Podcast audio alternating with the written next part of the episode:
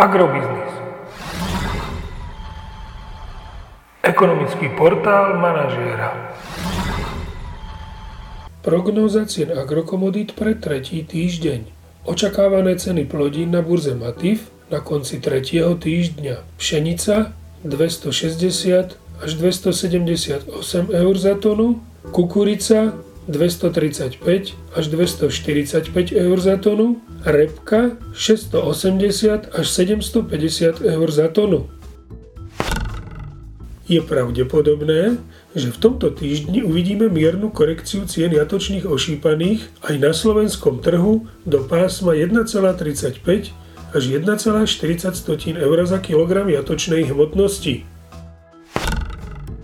Agromagazín necháva v platnosti svoj minulotýždňový odhad nákupných cien surového kravského mlieka na mesiace január až marec. Aj tento týždeň by mal pokračovať rast cien pohonných mod na slovenských čerpacích staniciach. Nafta by mala zdražieť o 3 eurocenty za liter na 1,445 tisícin eur za liter a benzín Natural 95 by mohol zdražieť až o 4 eurocenty za liter na úroveň 1,55 eur za liter. Podrobnejšie informácie nájdete v aktuálnej prognóze na portáli Agrobiznis.